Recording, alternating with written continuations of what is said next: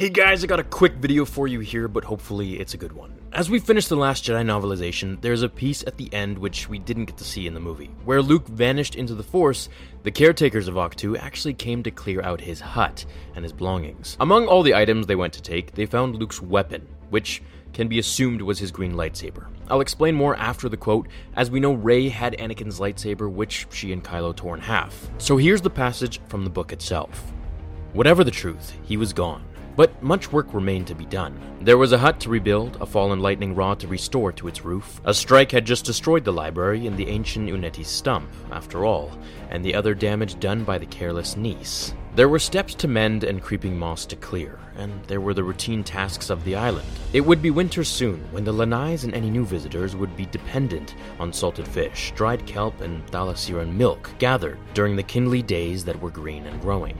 One of the daughters had cleaned the outside robes and put them away in the storage hut, along with his woolens, pack, and boots. She directed another daughter to take his weapon, his star compass, and his strange other gear to the repository, where it would join other items gathered over the generations. So while it doesn't say lightsaber, as it's from the caretaker's point of view, I'm sure that they just see it as a weapon, as Obi-Wan called it. It's a bit annoying that this is the only illusion of his Return to the Jedi lightsaber that we got from the novel, one of the caretakers calling it a weapon, which is so vague. I mean, it could even be his fishing spearhead. Who knows what they mean? But if we're to be hopeful, and if we're to look at this as if we were the author writing this and what the fans would think as they read it, then I definitely believe it is the author who means it is indeed Luke's green lightsaber. The part about it joining all the other items gathered over the generations is interesting as well, because it draws the picture that there were so many Force users here that left so many relics and weapons and artifacts behind that it makes the Jedi Temple's restricted section probably look like a joke.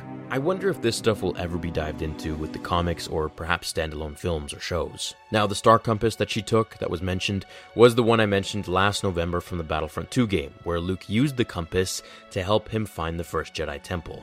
What is that? I'd like to keep this compass, if you don't mind.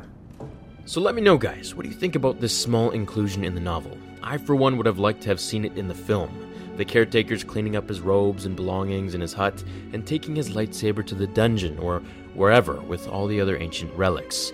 That would have at least been an easier pill to swallow than just leaving it with Luke vanishing it would have helped with a bit of closure. Anyways, thank you for watching, guys. I hope you're all having an awesome day, and I hope you enjoyed this video. Let me know if you think it was Luke's green lightsaber that they were referring to, or was it something else? I will see you all in the next episode of Star Wars Theory. Until then, my fellow Jedi and Sith friends, remember...